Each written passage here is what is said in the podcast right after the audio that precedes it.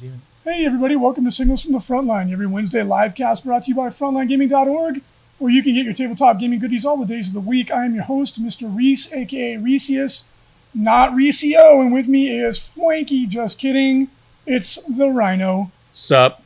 You might have heard him on the much more popular podcast, as he likes to remind me almost every day, Chapter true. Tactics. It's true. Also on the Frontline Gaming Podcast Network, where he and a host, yea, a cornucopia of other talented 40K pundits talk about cool stuff.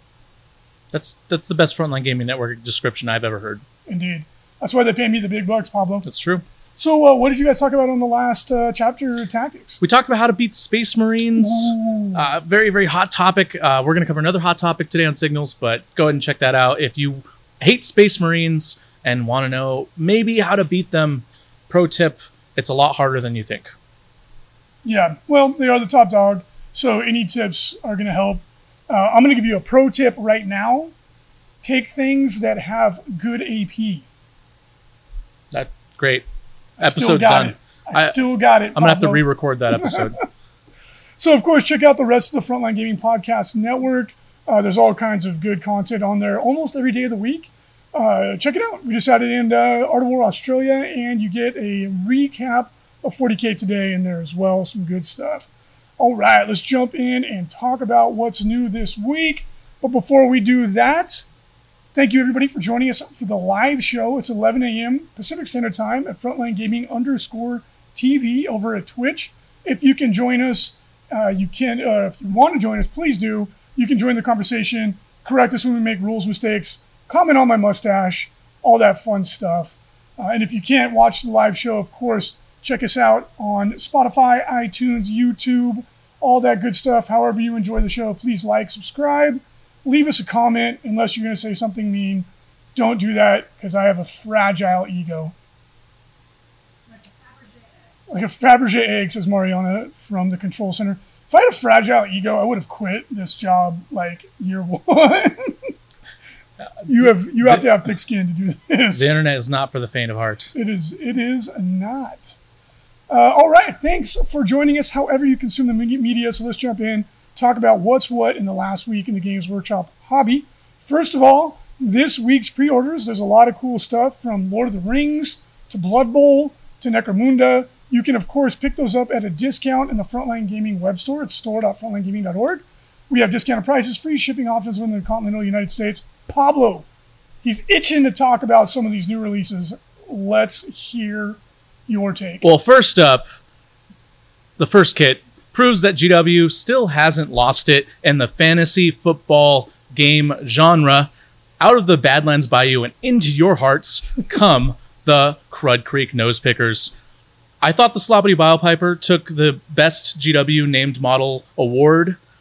I'm, I'm taking it away. Crud Creek Nose Pickers. Pick them up. It's a Blood Bowl team of Grots, or I, I, don't know what they're called. Snotlings, excuse Yeah. me, which is which is perfectly uh, the aptly named Snotlings commanding a team on the pitch and probably losing a lot of games. So cool. I, I've always loved the Blood Bowl t- theme, and I think I think that this is a slam dunk hit. And of course, there's also a Spike issue to go along with it that you can pick up on store at frontlinegaming.org or store.frontlinegaming.org. Yeah, like GW's always had the like the grim dark and everything, but there's always been like this current of humor that's run through a lot of what they do, which I think is a part of the magic of what makes Games Workshop games so much fun. And Blood Bowl like is the epitome of that sense of like silliness and like fun. And this is probably the silliest uh, team in a silly game of Blood Bowl. So I, I think it's going to be really popular. Oh yeah, absolutely. All right, moving on to the next release, uh, we have Necromunda items, and Necromunda is quickly becoming my favorite side eye. Maybe I should get into this game. Uh, we've got the Slave Ogryn Gang. So I, I don't know anything about these uh, gentle folk. I don't know if there's probably a mix of genders in there, but Slave Ogryn Gang, they're just ogres that have a bunch of armor and power suits. They're really awesome looking. Um, I don't know anything else to Yeah, add. they're I don't play Necromunda. Yeah, like Necromunda is one of those games that I've always been curious about, but I've never actually played it. Um, the models, though, have been always been really cool, and lately they've been like spectacular. Like the Necromunda models are absolutely amazing, and I'm sure we sell just as many to be converted into like a 40k army as you do to actually play Necromunda. Um, but yeah, they're, they're brilliant. Um, and uh, like as I've been saying, because I'm excited for it, September 8th is the Necromunda release for the video game. It's a tactical, squad-based or uh, team-based RPG. It looks like XCOM set in the Necromunda world, as I've said every week, which is amazing. which is a way. combo that I'm all about. Oh yeah, So, because we've been playing Divinity Original Sin a lot, which, uh, which is a uh, Divinity, Divinity Original Sin Part Two, excuse me, um, which is a, a tactical, turn-based, squad-based RPG. Uh, it's just a fantasy setting, and they're really, really fun. Right? Like I love games like that, like Fallout Tactics, Final Fantasy Tactics. Mhm. Um, super fun. So I can't wait to play that on um, on PC when it becomes available. But there's some other cool stuff coming too, like the Escher. Uh, they got like their codex, so to speak. It's an Escher book, and then Yep. there's some. Um, uh, I guess I don't really know what their role is in the game, but I think they're like add-ins where you can add them into your gang, and there's like some really like lizard cat dog things and some uh, Escher hunters and all kinds of cool stuff. oh yeah. The the models for Necromunda have so much character, and uh, if you read some of the fluff and lore, uh, they're really starting to flesh that out. With like the Cal Jericho Bounty Hunter series is really cool. Uh, they just it's it's a it's a really cool universe that they're just expanding their fluff uh, horizontally instead of vertically, just diving into 40k stuff. So Yeah, I love it. And then, of course, they came out with a Palatinite. I think I said that correctly. Enforcers. Uh, they went away from the Judge Dredd aesthetic that the old Adeptus Arbites had, and I'm sure that there still are Arbites. This is like a different version of them, but um, they look super cool. And so you could play a gang of cops. They're not actually a gang, but that's what you call your warband in that game. So there's a ton of cool stuff. And as uh, Pchan126 in the chat mentions, um, I remember when you could uh, field your Necromunda gang as an Imperial Guard unit. Yeah, you can, and a lot of people are using the Ne- Necromunda models to make Imperial Guard units, or you know, Gene Inquisitorial or units, Gene Inquisitor, yeah.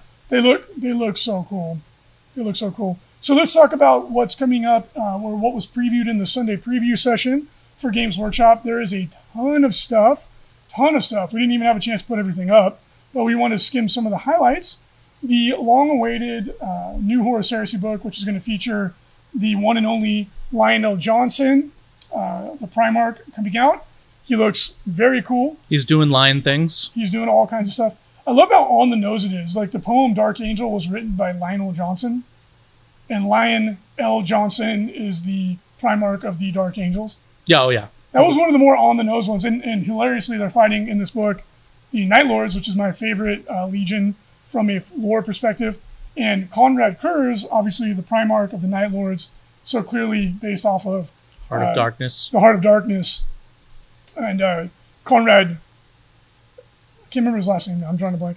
But, Conrad. yeah, the the um, the antagonist, I guess, maybe the protagonist of that is um, Conrad Kurtz, I believe it is. I think it is Conrad. I, Yeah. I think Conrad Kurtz is 100% accurate. It's been, it's then- been a while since we've been in university. Yeah, right. I know. I studied literature as well, so I, I should this shouldn't be as rusty as I am. But then the the uh, assassin that kills Night Haunter, aka Konrad Curze, is M'Shen, and Martin Sheen is the actor Oh my that gosh. kills uh, Kurtz in Apocalypse Now, which Apocalypse Now is based off of Heart of Heart of Darkness. Darkness. That's that's some real deep lore diving right there, Reese. It's well, it's I, this is one of the things that I really, uh, along with that kind of dark sense of humor um, that you have in Games Workshop games. There's a lot of educated Englishmen that created the the backlore of the games, and they rooted it into a lot of this kind of stuff, which gives it a gravitas, right? And it makes it fun. Whereas it's not, you know, some surface level. This is bad guy number four that likes bats or whatever. You know what I mean? Like, yeah, or ravens. Well, no, that's the good guy. It's, come on that that that tie into the lore is so stupid. When Corax like goes away, he's like, "Nevermore." I was like, "That no, that was so stupid." That's exactly what he did too. That's He did, canon. And then he flapped his wings. Oh, it changed that. That was so bad, so bad. Uh, but anyway, a little explore, uh, exploration of the lore. A lot of you already knew that. Some of them, uh, some of you it might be new to, and it's just fun to talk about. It's one of the things that makes the 40k universe um, such a awesome, compelling sci-fi universe. Uh, we also have a really, really cool new Night Lords Terminator unit. They've got some uh, funky chain weapons they're not chain glaives, which is kind of their signature weapon. They're like weird chain swords, and uh, they look spectacular. They're And great. They're, amazing. They're, yep. really good. Uh, then there's upcoming, just as we had a new um, uh, release for the Escher gang for Necromunda coming up, we have a new, uh, absolutely astounding models for the Orlock uh, gang. It's called Arms Masters and Wreckers. And I put in a, a my favorite model from the group. They all look cool. There's guys with jump packs. This guy's got like two power fists and a thunder hammer. I don't know. This is just It's crazy. so badass. I love it. Uh, and the Orlocks already look amazing. I'm Oh, a, obviously a connoisseur. I'm a appreciator of the fine uh, mustache. and the Orlocks all have very, very cool facial hair. Yeah, I, I love the Techno Knights look of, of both this guy and also the um the figures with the jump pack things. Uh, it's all very cool. Reminds me of the old Necromunda uh, assassins. I forget what they're called. The strikers or Oh, House Scryer. yeah, yeah, the where super high tech ones. yeah, yeah, the, Yeah. the ones where it was just a bunch of rich rich people living above the hive city or the undercity and they just go down and just kill bad guys and good guys who knows uh, with just high-tech weaponry and suits because they could just a bunch of you know wannabe batmen Yeah, and, And and they go down. That's like most dangerous game. They go down and hunt the the gangers, and they're like these rich. They're one percenters, Arr. um, and they come down and they just prey upon the gangers, but they also get killed. And it was cool because um, your gang was only like four four guys as opposed to like having like ten. Uh, Valerie in the chat asked, "What hair uh, wash are you using?" Right now, it's just water. Um, I it's the forgot best wash this morning I got caught up. I was watching a, a podcast and I was playing with my, my cats. And I, I for, totally spaced that it was Wednesday, so I forgot to uh, shave and put on a more appropriate shirt. keep That's keep why I have the muscle for- shirt on. keep today. tuned for signals 100 episodes in the future when reese makes his full transformation into a cat lady I am already an old cat lady. you're getting there Yeah. It's- I have two. We we have two uh, kittens in my household, and they're a lot of fun. And they're really active in the morning.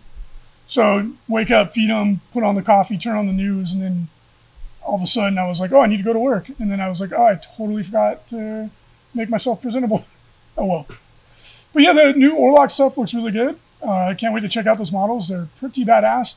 Uh, and then the new um, Necron kind of gunslinger model. I forget the, the name of it is escaping me at present, but he's like the uh, Genestealer Cult um, oh keller not Kilomorph. killer Morph. yeah there you go So kind of weird. He has three legs and five arms. The better to scuttle around and shoot you with. It's a really cool model. Like, it's just five gun, five pistols, uh, uh, the action pose. It's just it's a really good model. It is. The new Necron stuff is off the charts. Oh yeah, It really is. Um, brilliant model, and this is coming out in conjunction with a new supplement for 40k, uh, Warhammer 40,000 Crusade. It's a mission pack beyond the veil, so it's going to expand on the very, very popular Crusade. Um, Crusade is basically an expanded version of narrative play. It, it kind of gives you some structure because, uh, as I've said many times, I love competitive play is my favorite. My second favorite is narrative play. However, getting a narrative campaign together and doing it well is a lot of work. so hard. It's a lot of work. It's harder than any other way to play 40k. Like running a really good narrative event at a tournament takes so much work, and that was one of the reasons why we made the ITC. Is that uh, you know it's easier now, obviously, but in the old days, trying like where do you begin as a TO? It's such a challenge. So we put together the ITC pack, like here, just do just just do this. It's easy and change anything if you want. We don't care. This is just to get going so more people can run events. That's kind of what Crusade does for narrative play. It gives you some structure, gives you some missions, gives you some guidelines. It gives you a starting point. Of course, you can change it. One of the it's like playing an RPG. Half the fun of an RPG is making up your own stuff. Yep. Right, It- which is a fun segue. Pablo's got some fun project he's been working on. Oh, that's You true. Uh, no, we'll talk about it later. But on on Crusade, real quick, the Warhammer Forty Thousand Crusade. Uh, I, I love GW's come a long way with uh, narrative missions and narrative campaign settings. I, I love that they've branded it as Warhammer Forty Thousand Crusade, so you know when you buy a Warhammer Crus- Warhammer Forty Thousand Crusade book, that's what you're getting. Before in previous editions, you would buy a campaign book for the rules, and the rules were intended for narrative play. At least some of them felt like they were intended for narrative play, but you could use them in competitive play. Things like the adamantine lance or Imperial Knights, the formations in general, uh, in uh, seventh edition. and it, it was just it was very confusing. Now GW is very clear. There's look look. There's going to be some broken stuff, maybe some unbroken stuff in this Crusade book, but it's just for narrative play, so don't worry about it. Uh, and then we're gonna leave you know competitive player match play uh, alone, or we're gonna update that in separate books. Um, it's it's I think it was a really brilliant move for ninth edition.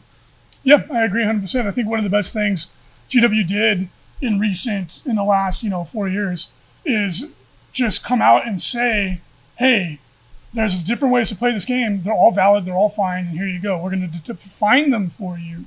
There's open play, which is, in my experience, not to put anybody down who plays this way, but in my experience, that's the way kids play the game, right? Having, you know, had a game store for as long as we have, we don't have as many kids at the shop as we used to. We used to be overrun in the in the old old shop.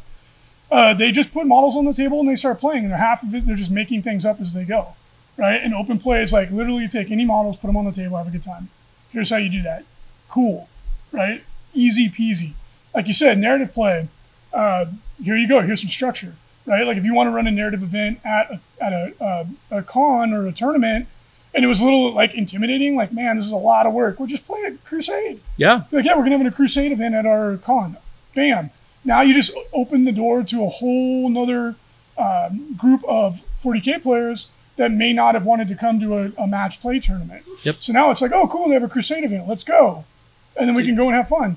Because for those of you who don't remember, for those of you who are relatively new, for ages in the old days, there was this huge, never-ending debate slash fight. I'll call it a vigorous debate on what the right way to play 40k was, and it was so stupid. But you had people like at each other's throats about, "Oh, you're a whack player, you're ruining the game. Oh, you're a fluff bunny, you're ruining the game." And I'm like, "You're both idiots. Everybody's free to play the game they want to play." That's literally what GW was stated. Finally, the, they finally said, "Yes, you can play the game you want to play. It's valid. It's fine. Yep. We mean you. We, we we make the game for both of these." Subsets of players, and now you don't have these debates anymore. No, it's, and it was great. so dumb, and it was such a waste of time. All uh, right, Battlezone Manufactorum Vertigus. Yeah, some new terrain. Very yep, cool. Cool terrain set. Not much else to say about that. Now this is the one that I am super duper excited for. Oh, this is where the the awesome I, double greatsword dude, the one-handed greatsword guys, right? Dude, I cannot wait for this. I've been like because they previewed it before COVID, and then it when GW shut down, everything got pushed back. So I've been like waiting for this to come out. It's the new Warcry Catacombs expansion, Stealth and Glory. Oh, death and glory in the lands and dungeons of chaos. All right, it's a stupid tagline, but the models are so sick, so cool. I like. I've been waiting for this. I'm definitely getting it. I can't wait to add them to my D and D model collection. Uh, that's pretty much all I've been painting lately. it's just like random fantasy models, just because it's fun and it's less stressful than painting a whole army. Um, I just put up a couple highlights of the pictures I like. There's way more than this. Go check it out at the Warhammer community page. But uh, there's basically the Dark Elves or the the land of Shadow, I Yep. believe, is where they're from. Yeah, So like this is giving us a pretty good idea of what to expect when they finally re-release Dark Elves and whatever they're going to call them at that point in time. And they look so sick. Oh, I love this aesthetic here. Oh, it's great. I, and it's like I even like the weird SNL like bondage type clothes. So like all of the they're all wearing these like see-through leather pants with straps and stuff all over them. I'm like, this is perfect for dark elves. Um, I love it. I can't wait to get more of them. Um, I painted up the the, the dark elf in this uh, vein from uh, Silver Tower. Yeah, yeah, It's such a cool model, dude. And I painted him up to be a drought too. Like yeah, his white hair and, and the um, red eyes and all that stuff. yeah. So I can't wait to get more of these. I love them. But the other the other group in it is one I'm actually more excited about. It's the uh, I can't remember what the hell they're called. The the Scions of the Flame or something like that. I think that. I, I don't know. Chaos. They're chaos models to me. Yeah. And like again, I haven't actually played Warcry yet, but everyone I've talked to that has played it, so it's very fun. It's like there's a there's quite a bit of a random element to it. Some people like that, some people don't. That's a little bit of a turnoff for me as more of a I'll call it tactically minded player. I like to have more control. But um, a lot of people have that have I have spoken to, actually everyone that I've spoken to that has played it said it's really fun. Oh yeah, War, Warcry is is great. It's it's Kill Team, but for Age of Sigmar, which I actually think suits uh, Age of Sigmar's aesthetic better. Uh, Kill Team to me personally feels a, a little with guns and stuff feels a little bland or, or um, un, unintuitive, I guess. But with Age of Sigmar with Warcry, I, I definitely love the idea of these two war bands breaking it up and having these individual heroic melee fights and maybe shooting an arrow at each other or magic spells feels just more RPG, more traditional fantasy RPG uh, feeling, which which personally fits my my what I like. Yeah, I as I've gotten older, actually like any new game I pick up is a smaller, it's a skirmish game. Because there's been a couple times when I was like, I wanted to start playing Konflikt 47 because I love World War II history. I don't like it as an actual event; it was horrible, but I like the history of it, and it's got like a little element of sci-fi and fantasy sprinkled in, which is really fun. But then I was just sitting there and I had all the models and I was just looking at them and I'm like, I really don't want to build and paint these. Like I just I don't. I just want to pick up a random uh, like I, I, I got an Ettin like just from a random manufacturer, Atlantis Miniatures, super sick. And I was like, nah, I do want to paint this because this guy looks badass, and it's one model. Oh yeah, You know what I mean? So for now, for like army level stuff, um, I just hire a paint studio to do it, like the Frontline Gaming Paint Studio or, or whatever. Um, just because I don't know what it is. I'm like, I hope it comes back at some point because I used to love hobbying, but when you do it at work and then you come, because I would go do work and then I'd come home and I'd be like, oh yeah, it's fun to work on my army. And then now I'm like, I don't want to do that when I come home. for those of you who don't know, Reese spent entire work t- work schedules eight hours a day painting and building terrain. So I don't blame him if he's a little Dude, burned I out. I do the eight wants to- hours of terrain after my eight hour normal shift. Yep. Like it, It- was 16 hour days to get ready for a big event. It's So- it, it like seriously grinds the joy of hobbying out of your soul. yeah. So back back to these these Warcry, uh, just real quick, these Warcry catacombs box. Uh, I I love the the dual aesthetic between the kind of finessey, you know, shifty assassin shadow dark elf, and then the kind of I, I even want to say almost regal because because he's got like a samurai pose with the multiple plated armor. Um, so he kind of looks like an evil chaos samurai dude. And with it's the like shadow and light. Yeah, yeah, Yeah. it's it's really cool. I, I just I really love the aesthetic they built up here, and then the idea of chaos catacombs diving into a dungeon that the gods and minions of chaos have kind of built up with traps and and monsters and all. So cool. Uh, Yeah. I'm really excited. Yeah, I, I am too. Definitely going to be picking it up, and uh, can't wait to get my hands, my greedy paws on all these cool models. All right. Um, then we have another release coming out for Warhammer Underworlds. This one is called Dire Chasm, and uh, it's a combination of the new High Elves, um, uh, Lumineth Light Lords, Lord, Realm Lumineth Lords. Realm Lord. So so what this is is this is the new Warhammer Underworlds expansion. Um, so every year they come up with a new season. Last last year was Beastgrave. Uh, Warhammer Underworld Shadespire was the first one, which is now discontinued in uh, quote unquote um, uh, uh, not quote unquote. It's actually quote competitive play. It's it is competitive play. It's uh similar to what Magic the Gathering does, where you have rotating formats, you have rotating sets and expansions. So this is the new one. So this means that the one before Beastgrave, um, Night Vault, uh, is no longer applicable in Shades or Underworld competitive play. Uh, so super cool. Rotating formats are healthy for competitive games, which is what Warm Underworlds is. So it's great. It's uh, Lumineth Realm Lords versus Slaanesh, which is actually a theme that GW is going to be pushing with our next release, which is the Shadow and Pain box set. So Take it away.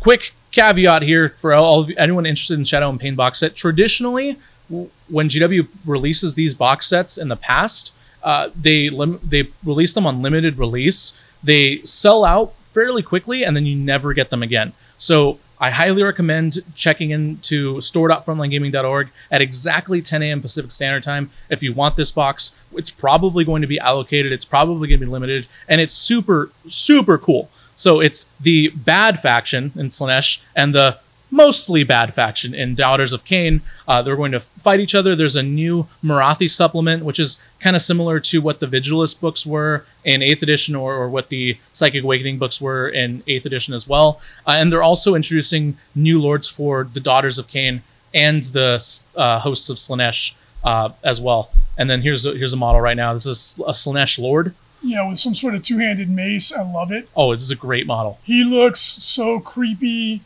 quasi-sexual, but still, you know, menacing, which is exactly what Slaanesh should be. I'm very confused. Very, very confused. Yeah, I don't think he's confused. He likes to party. He knows what he likes, Pablo. Oh, I am confused. he It's- knows what he's about, dude. Absolutely. It's a great model. he also has like a like a, a halter in his mouth, like a horse. This this guy gets into some weird stuff on Friday night. Oh, yeah. Absolutely. Uh, and then Yeah, and then uh, you have the next model, which is a uh, Uh, Daughters of Khaine Melusai Lord, I think uh, armor. I, I had a name. I, I had it memorized, but I forgot it. she looks like she might be a sorcerer of some sort. It- yeah, it, it's got it's it's like an armored Melusai lord, basically. Yeah. Uh, wh- which, if you don't know, Daughters of Khaine, the Melusai are the uh, snake, the snake um, Like fighters. Nag- they're like Nagas, Nagas, yeah. half elf or like a Medusa type blood elf, but they're amazing. Yeah, absolutely. It's I, I love this, and I love that GW is setting up an elf, uh, Age of Sigmar elf versus Slaanesh battle. As you might know, Slaanesh the the god has been captured by was captured by the elves Tyrion and Teclis and Alariel and Mal- Malekith. I forgot who exactly captured her, captured Slaanesh, but basically they captured Slaanesh. And now the Slaanesh uh, minions are all looking for their Dark Lord, their Dark Master and so that's been kind of the frozen fluff for Age of Sigmar for years since Age of Sigmar first came out. Uh, Slaanesh has always been missing, um, and in turn, that meant that the Slaanesh god or the Slaanesh releases have been very limited. We've gotten Nurgle releases, Khorne releases, Tzeentch releases in Age of Sigmar, and Slaanesh is next. And you can tell GW is hitting the ground running. Uh, the summer of Sigmar did come a little bit later this year. Normally, we get Age of Sigmar releases like this a lot earlier in the summer, but for obvious reasons, it's you know it's delayed. But we're getting them now, and uh, I'm for one, I'm pretty excited because I love Dark Elves and I really love Slaanesh too. And um, in the old Warmer Fantasy Battle, like like Sigvald the Magnificent and uh, a lot of the Slaanesh theme, themes. So super excited. It's gonna it's gonna be awesome. Yeah, I totally agree. And uh, always good to see some new Age of Sigmar models because they're easily the best in the world, in my opinion. 40k is starting to catch up to Age of Sigmar with a lot of the new stuff, but you just you can't beat the quality of these models. Oh, they're so beautiful. yeah, really excited to see these. Really excited to see where the Age of Sigmar universe goes. I haven't played. Well, during lockdown, I wasn't playing at all anything except video games on occasion. But um, it'd be good to get a little motivation to get back in there and put some Age of Sigmar models on the table. Because for me, it's been a while. It's been a while. We were playing quite a bit before we moved. Oh yeah. All right, we're super pleased to announce a brand new event in the Frontline Gaming suite of events. This one is going to be called the Las Vegas Team Championship. Uh, I bet you can guess uh, that that um, uh, Mariana's correcting me. The image, if you're watching, says tournament. Uh, Goat Boy, the man, the myth, the legend, put tournament instead of championship. We've updated it. It's all good. I love the art that he made, though. It's like Reservoir Dogs, but all his 40k characters. This is going to make an amazing T-shirt. So Oh, yeah. when you come to the event, you're going to want to get one of these shirts. It'll be a black T-shirt. It's going to look absolutely bad ass. Goat Boy outdid himself on this one. I love it. So obviously, as you can tell, it's in Las Vegas. It's at the end of September in 2021, not 2020. Uh, and we've got it locked in for 2021, 2022. It's going to be an ATC style team event. Five, uh, in all, 99% likely this may change, but it'll be uh, five person teams. It's going to be a lot of fun. Um, it's the venue that we got is like it's like perfect for this. It's super affordable. Um, we got some smoking deals on like buckets of beer for five beers. That's why we're the best in the business. That's why we did five teams, five man think- teams. we think of the little details. So it's going to be uh, a very affordable. It's going to be right at the end of the strip, so it's still in a place where you can go and have a good time. And of course, team events.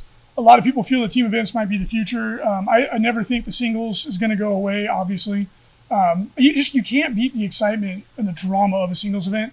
But team events, for logistical purposes, uh, they're just easier to run for uh, for and they scale better for for 40k events or Age of Sigmar as well. So I think as we obviously once COVID is finally dealt with and we can move forward with uh, group activities, I think you're going to see more and more team events uh, come up. It's just easier to, to, to scale them up. This episode is brought to you by HP Instant Ink. No one is reading your mind, but HP Instant Ink knows when your printer is running low and sends you new cartridges, so you never have to think about ink. Save up to 50%. You'll pay less than $5 a month for ink and never run out again. Find out if your printer is eligible and enroll today at hpinstantink.com. Conditions apply. For details, visit hp.com slash instant ink Spotify. Oh yeah. Oh, I'm I'm so excited for this. So for those of you who who've been interested in team tournaments, I did a chapter tactics episode uh, almost a year ago now, where I, I went to a small team tournament in California. Um, but this this is huge. This is a, a team tournament major on the West Coast. Uh, the ATC guys do a fantastic job. Uh, all the credit and, and kudos to them. However, the ATC is East Coast located, and it's very difficult for That's the most. South, bro. Oh, excuse me. Don't, a southern man might take offense to that. the south either way an exact opposite side of the continental Yeah, us uh, we've got the las vegas team tournament as well too uh, and they're they're not they're not close to each other so you can go to both if you want to go to both uh, but more importantly I, I love that it's easily accessible for uh, us on the west coast who maybe can't afford to go to the atc or don't want to make the long trip out to uh, the south uh, and and play in a team tournament because it is really hard coordinating five people to go to an event across the country. It's it's very very difficult. So I, I'm super excited, and hopefully this mean this leads to a trend of team tournament majors coming out uh, from the ITC TOs, uh, and it's it's exciting. It's, It is. it's great. I'm I'm getting chills. We've been meaning to do a team event forever, but just like year after year, for whatever reason, we just it wasn't working out. So we finally got it done. And like I was saying in the ITC TO group on Facebook, if you're an aspiring event organizer, now is the time to book events because nobody is booking events. It's a buyer's market. Um, obviously, you want to make sure that you negotiate a contract that has a really strong force majeure clause in case COVID is persisting longer than expected. But as soon as it is quote unquote safe to book events again, every Tom, Dick, and Harry in the world that's in the event organizing business is going to be flooding the market looking to book events. Prices are going to go way up. It's going to be a seller's market at that point. So if you're willing to accept a little bit of risk, you're and you can go out there and you can book events and book multi-year contracts at smoking hot de- deals you will never get again, probably in the rest of your life right now. And you're doing them a favor because if they put business on the books, that means that they're uh, less people are going to get fired. All this stuff. It's it's a win for everybody. Reese is your temporary agent. I'm going to ask you to uh, stop giving free advice and direct people to the ITC Patreon, where you can get more awesome tournament organization advice from Reese and other ITC members as well. That's patreon.com slash ITC. Yeah, or uh, jump in the ITCTO group too, where you can get a lot of good feedback. Okay. And um, yeah, and if anybody wants to support the, the Patreon for the ITC, it's super meaningful. We really appreciate it. You can do it for as little as one dollar a month, and all the money goes back into the uh, into the ITC. We don't keep any of it for ourselves. Um, but yeah, like now is the time to book events. We booked th- three multi-year events since COVID happened because we're getting we're able to negotiate such good deals. It's letting us get in our foot in the door in places we might not have been able to afford Absolutely. doing it. So w- we share this information just because we want more people running more events. It's better for everybody. Absolutely. As we always say, the rising tide lifts all ships. So yeah, get excited for that. It's going to be our first uh, big team event. Can't wait to get back to just events in general. And if you need help planning that team event, we're getting more FLG mats in. Uh, Mariana and I run the customer service email, so we're getting all of those emails asking where our 6x4 and 60x44 mats are in our web cart. Good news, they're coming very, very soon. Uh, the end of August, beginning of September, uh, they'll be they'll be in the web cart. You'll be able to order them. Uh, and I, I suggest you don't wait because we sus- uh, we expect a lot of people to rush to the web cart and buy out 60 by 44 and 6 by 4 mats. Um, so we- we're gonna have a fun time printing them all for you, but I wouldn't wait, I wouldn't wait on those at all. Yeah, and of course, keep your eye on Frontline Gaming. Sign up for the newsletter. We'll let you know when we get restocked and ready to rock. And also, as we've been talking about on previous episodes recently of uh, Signals, uh, we've had some issues with uh, supply chain. There's been orders that have been delayed, and it's there's a number of reasons for it. So we completely changed uh, the way we basically fulfill orders here. And from now moving forward, almost every order should be fulfilled within one to two business days, meaning shipped to you. Mats, ITC Terrain, uh, 40K, uh, Age of Sigmar, all the G, uh, GW products. So we hired new employees. We invested in carrying a ton of more inventory, bought new manufacturing equipment. Basically, put a huge investment of time, energy, and money into making sure that we could fulfill orders quickly. Some of this was out of our control. Uh, things like GW, you know, already being behind, and then shutting down their manufacturing capability for six weeks, and then during COVID, it, like demand exploded. So it was like just a perfect storm that some GW product, even when they told us they could get it to us, they couldn't. So we decided to just change the way we do things. Anybody that had an order that got delayed for an unreasonable amount of time, we're really sorry. Uh, going forward, it's not going to be an issue. So hopefully we can re-earn some of the confidence that might have been lost with a couple of people. And for those of you who've uh, stayed with us, thank you very much. All right. And after those brief announcements, time for the main topic. Those are all main topics. Fair enough. Those are all main topics. This is the title topic. So let's enough. talk about terrain in uh, Warhammer 40,000 9th edition. It is the hot topic right now. A lot of uh, pundits, 40k pundits out there are discussing this at length. I know a lot of the TOs and the TO group have been asking a ton of questions about terrain in 9th edition 40k. Uh, it's a lot different. It's much improved over 8th. I mean, it's infinitely better than it was in, in 8th edition. And again, I'm saying that assuming that you play terrain out of the book, not the ITC version of it. Um, and part of ninth edition, of course, is that the ITC is going to have less of a role in creating kind of like a third party version of the game. Uh, we want to move away from that. We want to play the game as it is in the book for a lot of reasons. We'll talk about that really quickly before we dive in. Uh, for one, if you can pick up the, the GT pack, go to an event, and you know what you're doing, those are the missions you've been playing. The barrier to entry entry to joining competitive 40k is much lower. You're playing the product that you bought. You don't have to go find a third party like the ITC, learn this rule set, understand how that all works. Um, it was necessary when it was necessary. It, it isn't now. And so we want to play the game as it is written. That means that there's going to be some degree of compromise. You may not like every little thing. You might hate some of it. You might love some of it. But the the 30,000 feet above the big picture is that it makes the game more accessible. More people will be playing competitive 40K. If you're good at this, if you're dedicated to it, your skills going to be recognized by a larger player base. It's more likely that we can draw in sponsorships. It'll be better for everybody. But that means you have to be willing to accept that you're not going to love every little bit of it as it currently is. Well, let's be honest here. You didn't love every little bit of, of the game, anyways. There was always maybe uh I didn't love The every little bit of the ITC pack. maybe the Mandrakes didn't have enough hair. You know, uh, you know maybe Ultramarines didn't win enough battles. That's The But- thing, and the reason we bring it up is a lot of people have been like, "Oh, when are you guys going to write your new mission pack?" Well, I'm like, we're working on that right now. Um, I'm hoping to have it drafted tomorrow. Uh, fingers crossed. But um, basically, the pack is going to say the ITC pack is going to say, "Open your GT mission pack and play that." Right now, of course, you guys are free to change anything you want. Right? You can play the old ITC missions if you want to. You can use old ITC terrain rules. It's just if you do the more of that kind of thing you do, the harder it is for someone outside of your immediate circle for them to come to your event. That's yeah. Uh, and, and yeah, that's always been the point of the ITC. And anyways, so let's talk about the the last kind of ambig- ambiguous frontier in ninth edition, which is uh, terrain. Uh, we have at a couple events now live streamed. Uh, they they where we saw terrain happen. We saw kind of e- every TO's you know kind of thought process on how terrain should be laid out.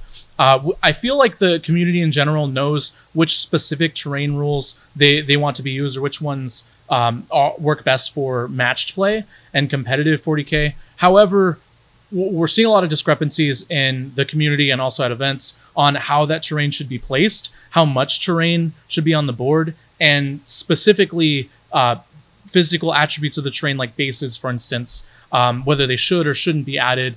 And so that's kind of what we're going to go over right now. Yeah, great intro. So uh, we'll post up a picture here. Uh, excuse it's not very professionally done, but this is a picture of how some of the playtesters play their terrain, right, in ninth edition. And um, this is from some of the people that have been instrumental in shaping um, the GT mission pack, all that stuff.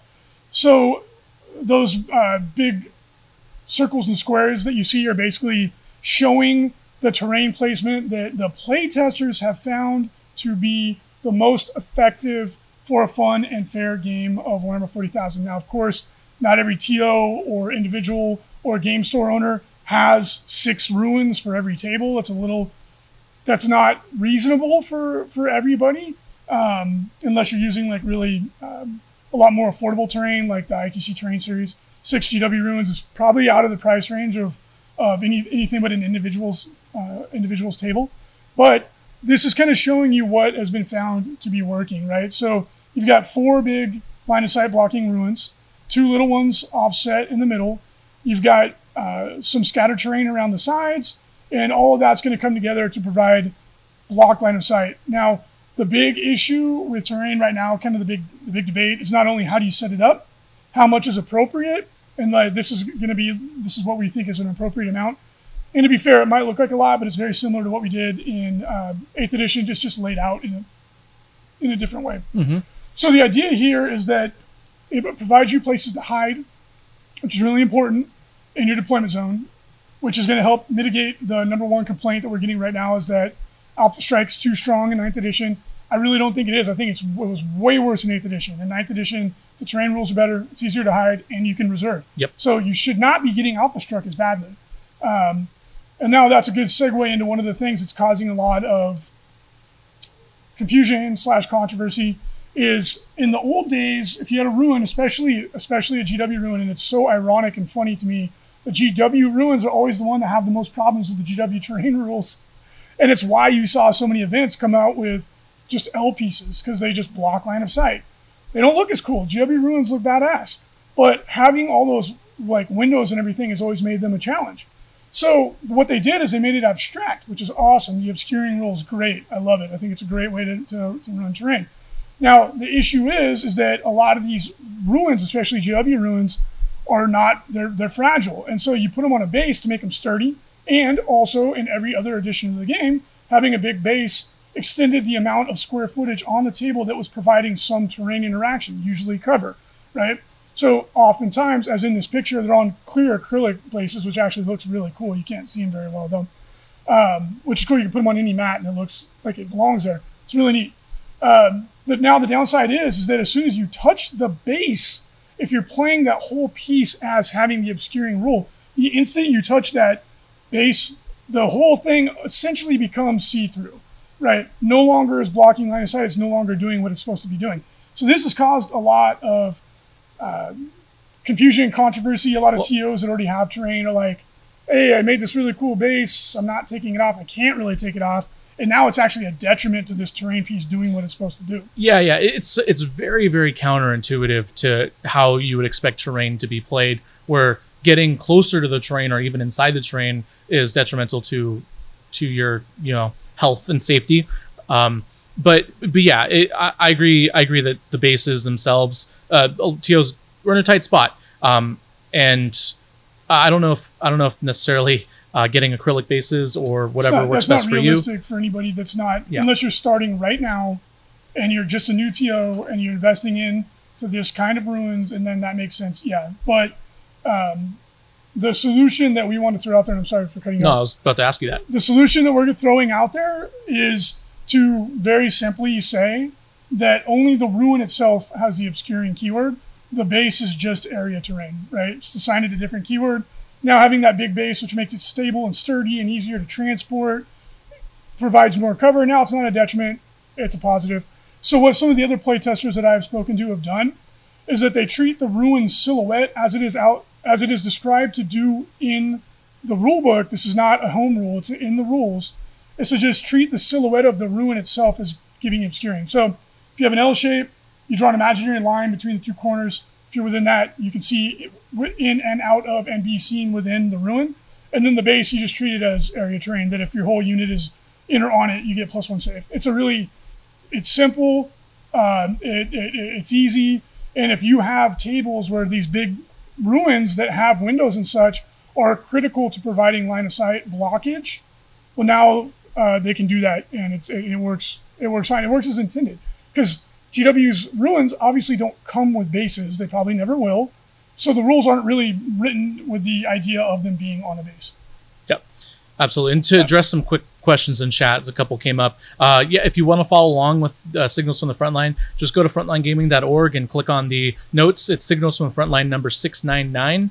uh, and just click on that link, and it'll take you through the show notes. And it, as you scroll along, you can you can follow along with this episode, and that goes for YouTube as well too. If you're listening to this on YouTube later on, and you're wondering, I know it's a little bit late into the episode, but uh, if you want to go back or go back to the beginning of the episode and kind of follow along with us, you totally can do that. Uh, and then someone mentioned that the last four GTs going first had a 59% win percentage, um, which I, I think is is a little above what we want, but isn't too far off from not- what you expect. That's not like horrible. And I No. think a lot, I think a big part of it is too, like really what the goal is from a design perspective has always been plus or minus 5%, percent Mhm. right? Like a 55 45 split would consider to be the end. That'd be like a balanced split, right? It's pretty close, close to a coin toss. Uh, but I think a lot of it is too, is that people, again, probably weren't using the terrain correctly, right? Because we kept hearing all these people getting um, um, alpha struck. And like, if you have really good terrain, that shouldn't be a problem. And like we were saying, you can always reserve. I think a lot of people aren't doing it yet. A lot of people aren't taking advantage of strategic reserves. Um, and I think as people, as we ease into the edition, the terrain adjusts, people start using reserves, it should be closer to a 50 50 split. the last episode I was on was at 669. Someone's saying That's I only so appear in episodes with 69 in them. It's a subtle clue. It's like playing the Beatles record backwards. All right, so uh, let's jump in and answer any other questions people have about terrain. Uh, there's some questions like, oh, are there going to be some guides on how much terrain to use? Yeah, it's actually in the in the rule book. They show you examples of tables that are intended to be good for match play. There's a, a bunch of examples in there. Uh, we'll also show not anytime soon. Don't hold your breath, but um, you know, as soon as we're in a position where we know we're going to have an event that's actually going to happen, um, we'll put out some examples of how we're going to arrange our terrain for our events. Because I know a lot of event organizers and store owners, the idea of adding a bunch of terrain to their existing tables is just not realistic. Yep. It's such a big investment of time, energy, and money. It's- It's better to work with what you got. I mean, of course, sometimes you do have to update your terrain, but it shouldn't be every edition. Yeah. It's, it's, terrain is already the biggest pain in the ass in uh, uh, event management. Like building it, painting it, buying it, storing it, transporting it, setting it up, breaking it down. It's already the biggest barrier to entry. So you, you don't want to make it harder, and you don't want to have to change it every edition. It just doesn't doesn't work. Uh, in the chat, we have someone's name is in dark blue. I can't read it. I apologize. Uh, the conversion kits and objectives up for sale soon. He's referring to the FLG mat conversion kits to take a 6x4 to a 44x60 by reducing the play area without having to cut your mat. Uh, those should be here the first week of September. We're just waiting on it to come through. I'm excited for those. Yeah, me too. All right, ITC talk. Of course, we already mentioned the Patreon. Consider supporting the ITC financially if you are able to and want to. But let's take a look at the rankings. And again, caveat emptor as always. Make sure that if you're going to an event that includes a gathering of people during the COVID, the dark days of COVID, make sure that uh, you're being safe, the event's being safe. Uh, points are not worth yours or another's health. I'll get off my soapbox and let's take a look at the rankings because there actually has been quite a few events that have started to happen. Not nearly as many as usual, but we're starting to see them pop up around the world, uh, including really cool one in Japan, the Tokyo Tactical. That looked like a lot of fun. Ken Knox has moved into first place, displacing Vic VJ is now in second. Ryan Snyder is in third, James Kelling in fourth, and Dan Salmons in fifth. In the hobby track, we have John Smith currently in first place, displacing Colton Hatch, who's in second. War Boss Richard Kilton in third. Wes Wright fourth. Brian Anderson in fifth. Go, Brian. A, do you know Brian? Yeah. Oh, nice. Uh, Age of Sigmar current top five competitive track. Matt Beasley in first. Michael Viganos in second. Hannah Eastham in third. Jarrett Zizweta in fourth. Matthew Jones in fifth. Warhammer Underworld's current top five. Ivan Cho, who's often at the top of the leaderboards, is in first. Glenn Dean has moved into second. Jonathan Colson in third. Cody Handler in fourth. Michael Melody in fifth. And finally, Kill Team current top five. Angel Alvarez Serrano is in first. John Sow is in second. Ya- It is a muscle memory now. Janice Gilham is in third. Pablo De La Torre is in fourth, and Andrew Tanner in fifth. Pablo Congratulations. Pablo De La Torre is my alter ego. Makes uh, better movies than I ever can, and also is a much better kill team player than me. makes better movies. Yeah. Um, Guillermo del Toro. Yeah, Those don't sound.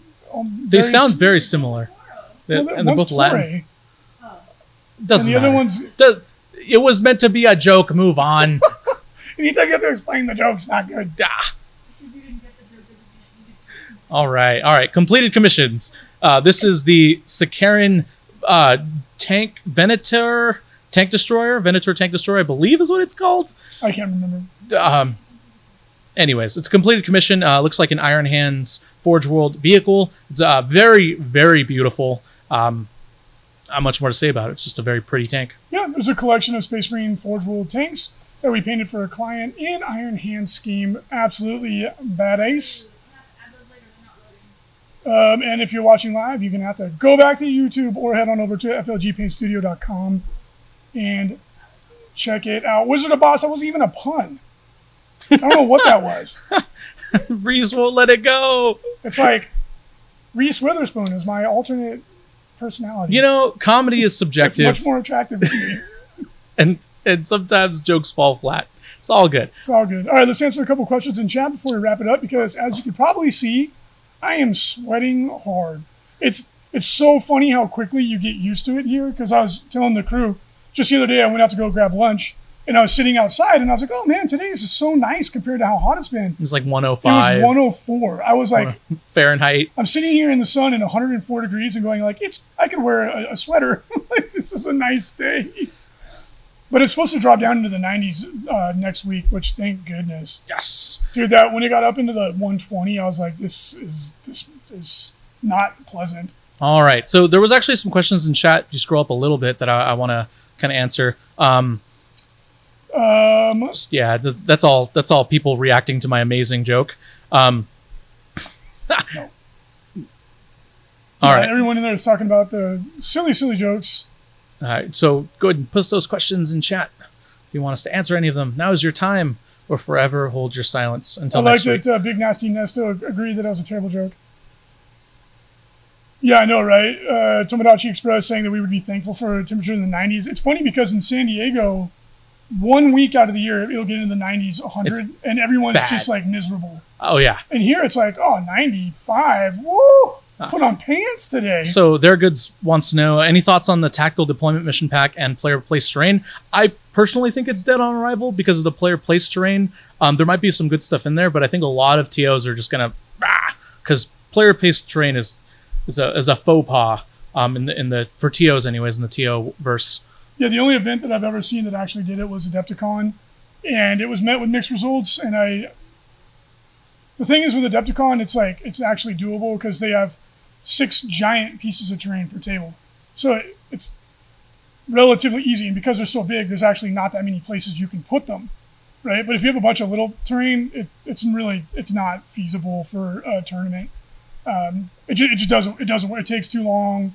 Uh, it's confusing right? But if you have like like Adepticon where there's six, you know, 18 by 12 inch bases that have stuff on them, and you just throw out six frisbees onto the table with you know there's barely any variety with how you can set it up. Yeah, it's fine, but I, I don't. Yeah, player plays terrain when you have it, it. really just depends on what kind of terrain you have, like I've been saying. But I, I personally, I don't. I don't think it works. They're already so pressed for time as it is, and you get a moderate benefit from it.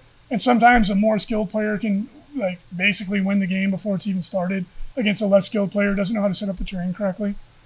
Um, uh, I am OP is asking about when will the fi- final call for the LVO be made in regards to uh, how it pertains with COVID. Um, it's probably going to be close to the event, uh, and obviously we want to give us people people as much of a heads up as possible. But there are, as I am aware at this time, three different vaccines in stage three trials that are all said to be ready for mass distribution by the end of the year who knows, right? So a lot of what we're doing is going to hinge on that, right? If those are out, they're available, people are getting them, going to be good to go, I would imagine. Um, if this, if that timeline's unrealistic, it's really going to depend on what the um, uh, the governor of Nevada uh, says. You know, we don't know yet, but I, I would imagine based on that information, it's probably going to be pretty close to the event. But we're going to let people know as far out as possible. Uh, do we know what happened to the Forge World reboot? Asked Phased Adept. So the the 40k rules dev team writes all the rules for Forge World since Custodes forward. For going back in time and redoing them, I don't know what the timeline is on that. I, I, I would love to see it happen because there's so many wackadoodle Forge. We haven't had a. Forge World reboot since the beginning of Eighth Eighth Edition. edition. Yeah. So you know, we'll have to wait and see. I hopefully soon. I, I don't know, um, unfortunately. KR Quinn says placing objectives in this edition seems to take forever. Tips or tricks? They're all predominantly preset. Yeah, I don't, I don't know what the I don't know. I mean, just if if you if you're really having if that's an issue, um, I would just practice, just place all the terrain, go get a table or or whatever, and just try and practice placing them, so that when you know when you go up to the table, you know which mission it is and which where the objectives go. And then the other thing I like to do is I like to give my opponent three objectives, and then I place the exact opposite objectives that they do. And then usually I, I place the center objective if there is a center objective. Um, but that's also you know you don't have to place all the objectives alone. Um, and that, that's kind of uh, one of the contracts of social contracts of the game is you and your opponent are helping each other set up. Um, hopefully, Yep, indeed. Uh, by Vulcan says one more bad joke. Pablo has to go sleeveless. I like it. Next Uh, Big Nasty Nasto says with the smaller boards, will each table still be 6x4 at LVO to give players a sideboard for books, dice, and other stuff? Uh, no, they will not. One of the main benefits of a 44 by 60 mat from an organizer's perspective, obviously not from a player perspective, players would love to have a, a 12 foot long table and no other tables anywhere near them, which if you want that experience, SoCal Open basically gives it to you. Uh, 8 foot, not uh, 12 foot. Uh, the main advantage of the smaller tables for events, for game stores, for playing at home is that it takes up less space. So you can get 22% more tables in the exact same space. Now, what that means for an event like the Las Vegas Open, our main hall fits a little over 800 players. It would now fit over a thousand in the exact same hall. So that means that event sells out every year. All those people who miss out and don't get to come and have fun, a lot more of them will get to come and have fun. If you're a game store owner, you get more, uh, you can fit more customers into the same space. Now, from a player's perspective, is it better to have more room? It is. However, there's a ton of miniatures games that are played on three by threes.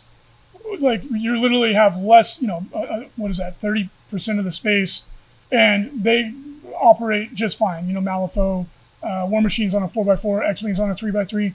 So 40k players are, or and Age of Sigmar players a little bit spoiled when it comes to having all that room. Um, it's actually hyper inefficient. It's one of the things that makes organizing events from a financial perspective really, really difficult because you can't fit that many people in. The other part of it is too is that if you can fit more people, the cost, um, the amount of revenue you generate goes up. It makes it the event more likely to be successful. Might even be lower costs for some events. You know, who knows? So, um, uh, long story short, for an event like the LVO or uh, BAO that sells out, no. For an event that doesn't sell out, yeah, you can totally use continue to use your six x fours and just let players have extra space. It really just it depends on the kind of event you want and what your space needs are, you know.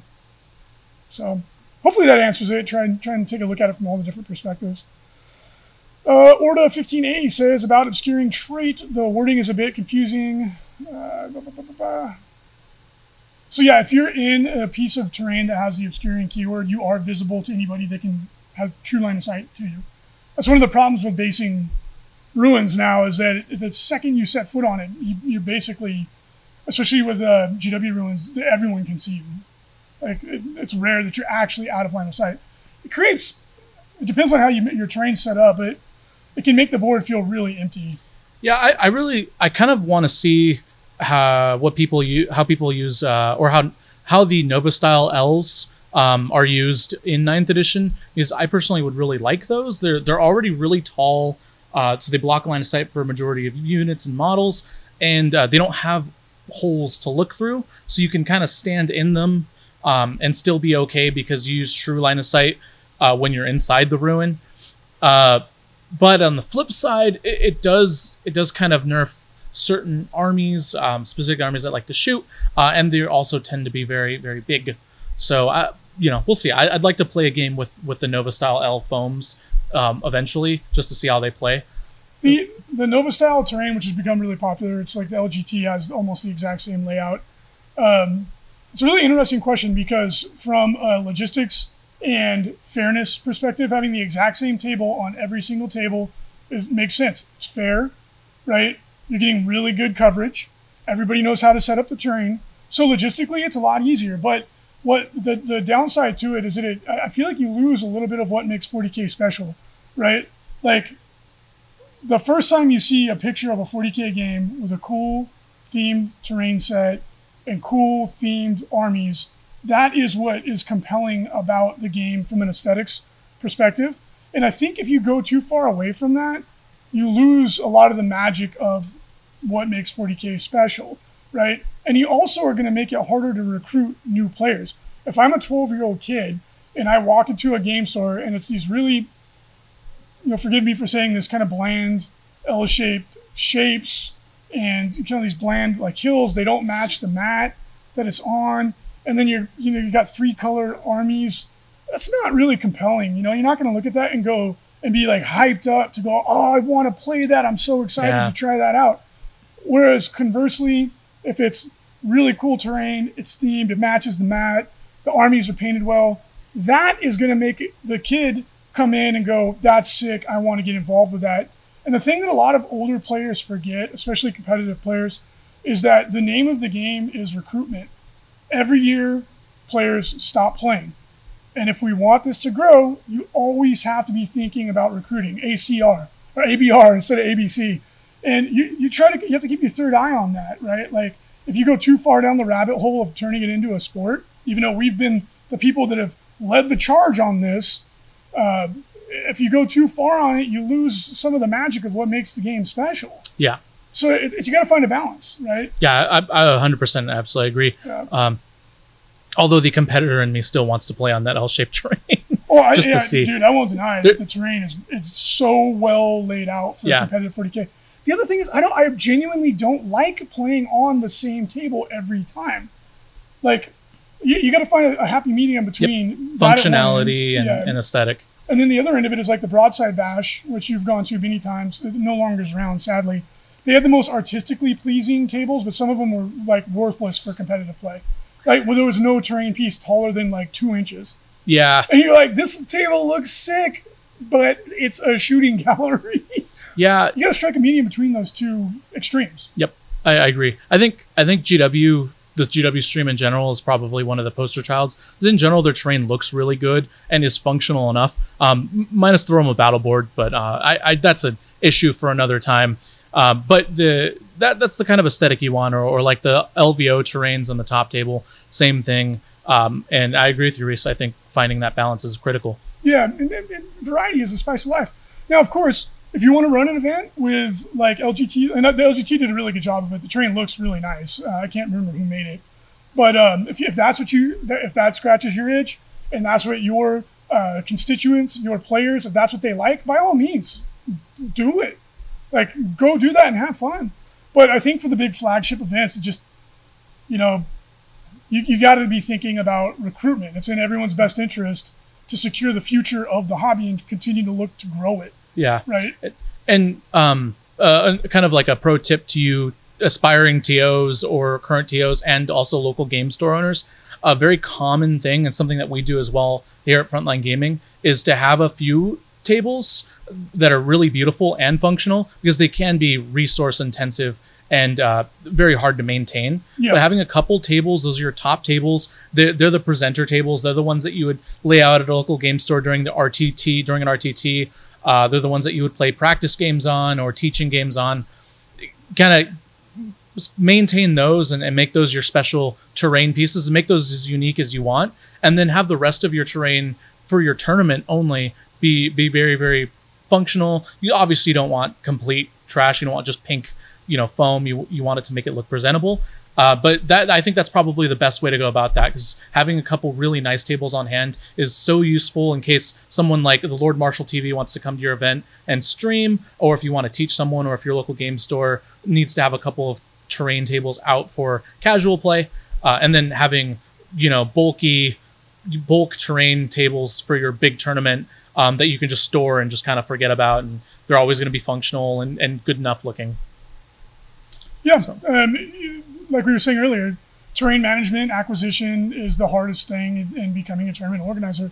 Um, and Drawl in the chat said that he agrees. He showed uh, some people at his workplace a game of 40k with really nice terrain models, and they loved it. Yeah, the aesthetics of the game is the most compelling aspect of the game initially. After that, I think it's the um, the deep lore and then the community. Those are what keep you. But initially, what draws you in is the way it looks. Yep. I don't think anybody's going to argue that. Um, uh, I totally lost my train of thought. Oh, and the last kind of comment on that. Um, you know, if you're an aspiring TO, you can start with with, with foam. Uh, ITC terrain is really affordable. We do bulk discounts for TOs. So if you want to buy a bunch of it to get get the ball rolling, we try to make it affordable. Um, like Don the Magnificent said, yeah, do do the do the foam planet. That, that's a great way to get going, and then you can kind of, as you you generate revenue from your events, put it in the bank, use it to buy new terrain. Just keep building. That's what we did. You know, and over ten years, we've got up to the LVO. Yep. Right. It doesn't happen overnight, um, and every table doesn't have to be a masterpiece, but the more effort and energy you put into that, the more people are going to enjoy your event, the faster you're going to grow. So, all right, everybody, thank you so much for joining us for episode 699 of Signals from the Frontline. Very happy to have had you with us all this way. Make sure to check out the other uh, podcasts on the Frontline Gaming Podcast Network and keep your eye on the store.frontlinegaming.org, the web cart. You can grab any of these cool items we were talking about. Oh, and uh, Reese asked me to plug it. I'm going to save it for everyone who stuck around for the very end. Uh, currently, I'm working with a crew um, on an RPG tabletop RPG thing uh, using Dungeons and Dragons, Dungeons and Dragons Fifth Edition. It's I'm not going to say anything else because it's all still very much in the works. However, the code name for it is Bison Burger Soup. so that's the code name, and look more for that on frontlinegaming.org in the future. Tomodachi Express, you called it. Uh, a couple people in the chat are talking about players bringing terrain. That's a uh, that's an involved topic. We'll touch on that in episode 700 next week. Until then, have a great weekend. Happy gaming. Thanks for joining us, and we will talk to you next week.